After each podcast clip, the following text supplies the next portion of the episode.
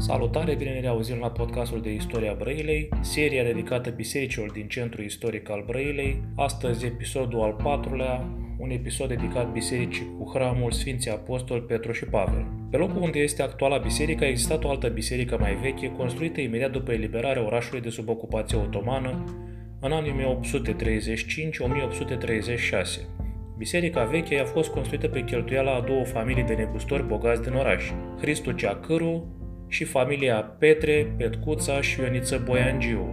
Petru fiind acela care și-a dorit ca această biserică să aibă hramul Apostol Petru și Pavel în cinstea patronului său onomastic. Pe lângă hramul Sfinții Petru și Pavel, biserica a mai avut și hramul Sfântul Marele Mucenic Gheorghe. A fost sfințită de episcopul eparhiei Buzăului, Chesarie.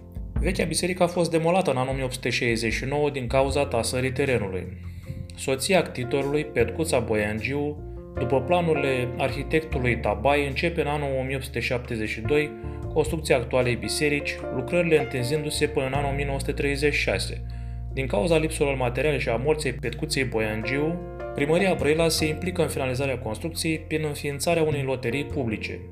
Alte fonduri au fost obținute prin colecte publice și donații particulare.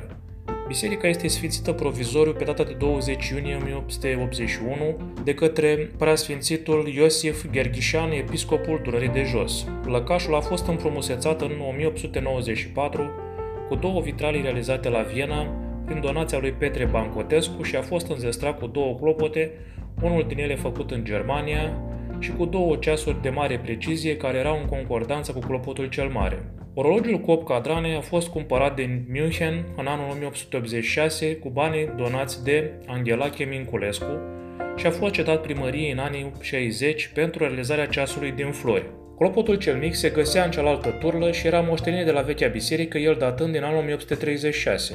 Biserica posedă un antimis sfințit în anul 1818 de către mitropolitul Proilaviei Antim și dăruit bisericii de către sora acestuia, Dieleta, după desfințarea mitropoliei. Dintr-o statistică întocmită de primăria Brăilei, în anul 1885, reiese că biserica avea ca avere hanul poarta de fier în valoare de 100.000 de lei. Tabla de aramă de pe acoperiș și cele două clopote au fost rechiziționate de comenduirea trupelor germane de ocupație în anul 1917, fiind recuperat doar clopotul cel mare în urma memoriului preotului paroh Ștefan Pârzănescu. A fost pictată în stil neoclasic în anul 1936 de Vasile Robea, Sandu Dima și Ioan Ciurea. Între anii 1956 și 1959, preoții Vlad Dumitru și Negus Constantin salvează biserica de la demolare, dat fiind urmările cu tremurului din anul 1940, realizând consolidarea temeliei bisericii, refacerea celor două turle și turnătura din beton armat a plafonului din Pronaos. Biserica o mai are ca patron spiritual și pe Sfânta Cuvioasă Paraschevă. În curtea bisericii se află și protoieria Brăilei. Între anii 1950 și 1990 a avut statutul de catedrală a orașului, dar din cauza poziționării pe o stradă doznică și a lipsei spațiului din jurul său, a pierdut acest statut.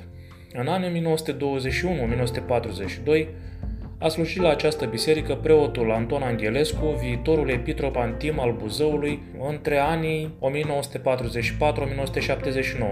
Ca surse pentru acest podcast am folosit cartea doamnei Maria Stoica Brăila, Memoria orașului, apărută în anul 2009, cartea domnului Ionel Alexandru, Bisericile Brăilei, apărută tot în 2009, și site-ul Arhiepiscopiei Dunării de Jos www.edj.ro acesta a fost cel de-al patrulea episod, vă mulțumesc pentru că m-ați ascultat și să ne reauzim cu bine în cel de-al cincilea episod, un episod dedicat bisericii cu hramul înălțarea Domnului sau biserica bulgărească, cum o știu cei mai mulți dintre noi.